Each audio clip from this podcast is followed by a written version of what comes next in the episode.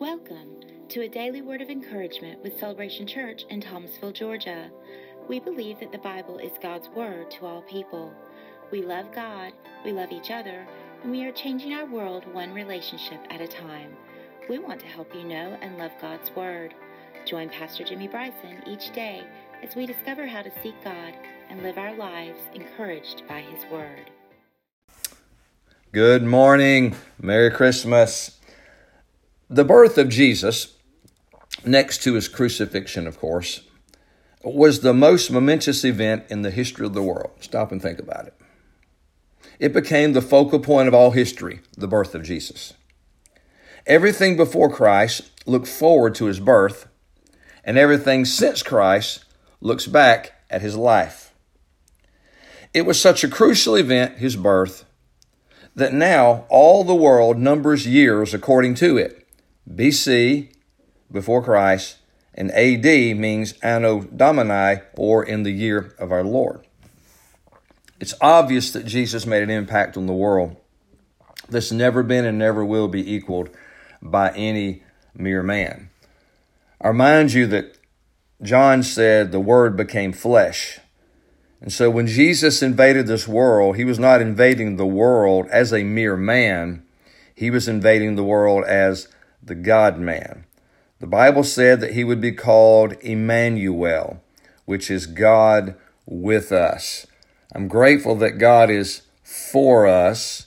I'm grateful that God is in us through the Comforter. But how much more grateful are we also that God came with us? God Himself became a man. Jesus never wrote a book.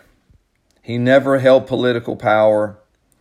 He didn't have an Instagram account or Twitter account. He didn't have Facebook. He was not wealthy or particularly influential in his lifetime, though some try to make him out to be. Yet he altered the world completely. In fact, no other human being has affected history remotely like he has. Let me say that again. Not a single human being has affected history like Jesus. He's been opposed, hated, fought, censored, banned, criticized, blasphemed in every generation since his birth, and as I say in the Philippines, even until now. Yet his influence, the influence of Jesus, continues unaltered. After nearly 2,000 years, the impact of the life of Jesus goes on so powerfully that it's safe to say not a single day goes by but that lives are revolutionized by him, his teaching, and his life. The focus this week has been to encourage us to recognize every day until Christmas why Jesus came. We know that he came. We know where he came. We know to whom he came. We know when he came and we know why he came. In Matthew 125, the angel of the Lord talking to Joseph said, He shall be called Jesus, which means Jehovah is salvation. He shall be called Jesus, for he shall save his people from their sins. And later, not long before the cross, Jesus was speaking to his disciples, and he said, The Son of Man did not come to be ministered to, but to minister and to give his life a ransom for many. Jesus came to give his life a ransom for many. And then the apostle Paul affirmed that in 1 Timothy chapter 2. Now just very briefly, remember I talked about yesterday and I think the day before, ransom has three aspects. Ransom has a captive, that would be us. Ransom has a payment, that would be Jesus. And a ransom has a release, that would be our salvation. Oh, stop and think about that. We were the captive, Jesus' life was the payment. The Bible says that He knew no sin became sin for us, that we might be made the righteousness of God in Him. And then when Jesus made the payment, we were released. Listen to Galatians chapter 4, a few verses. beginning in verse number one. I'm reading the New Living Translation. Think of it this way. If a father dies and leaves an inheritance for his sons, excuse me, for his young children, those children are not much better off than the slaves until they grow up, even though they actually own everything their father had. They have to obey their guardians until they reach whatever age their father set. And that's the way it was with us before Christ came. We were like children, we were slaves to the basic principles of this world. But when the right time came, God sent his son Jesus, born of a woman, subject to the law. God sent him to buy us free. See, there's the ransom. Sent him to buy freedom for us. Uh, we are the captives. There's the ransom, Jesus. God sent him to buy freedom for us, who were slaves to the law, so that he could adopt us as his very own children. And because we are his children, God has sent the Spirit of his Son into our hearts, prompting us to call him Abba Father. Now you are no longer a slave, but God's own child. And since you're his child, God has made you his heir. What a wonderful, wonderful thought.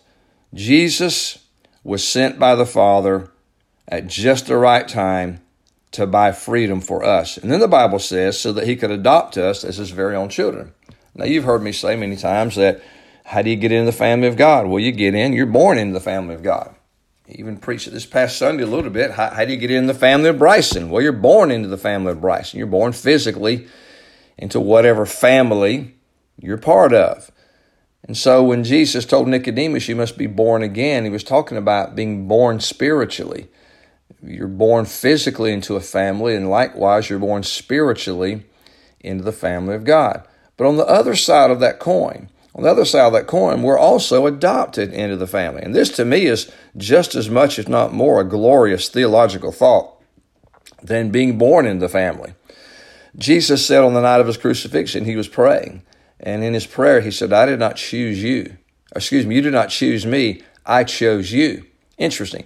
Jesus said he chose us. Now, ultimately, we put our faith in Jesus, and so we did ultimately choose Jesus, but Jesus initiated it. I am struck by the fact that I'm not only born into his family, I'm adopted into his family. I'm an heir of God. Little boy one time uh, was in middle school and uh, it was a small town and everybody knew everybody's stuff. And everybody knew that the little boy had been adopted by his parents when he was an infant. And so he was in middle school one day and the school bully was picking on him and You've heard that old phrase, sticks and stones may break my bones, but words will never hurt me. No, no, no. The words hurt. Words hurt. And this bully was using some words that was uh, that were hurting this young man whose family had adopted him. And the words of pain were directed to him because he was adopted. And the boys making fun of him and trying to make him think he was less of a person because he had been adopted. And finally, the little boy had all he could, all he could stand. He, he stopped and he said, Stop! And the bully stopped for a minute. He goes, Hey, here's the difference between you and me. My dad chose me and he loves me. Your dad got what came out and he stuck with you. Oh, did you hear that? uh, think about the first part of that statement, though. My dad shows me and he loves me. Going into this Christmas season, remember not only that he came, when he came, how he came, to whom he came. He came, Jesus came to buy your freedom for you that he might adopt you to be his son or his daughter in his family.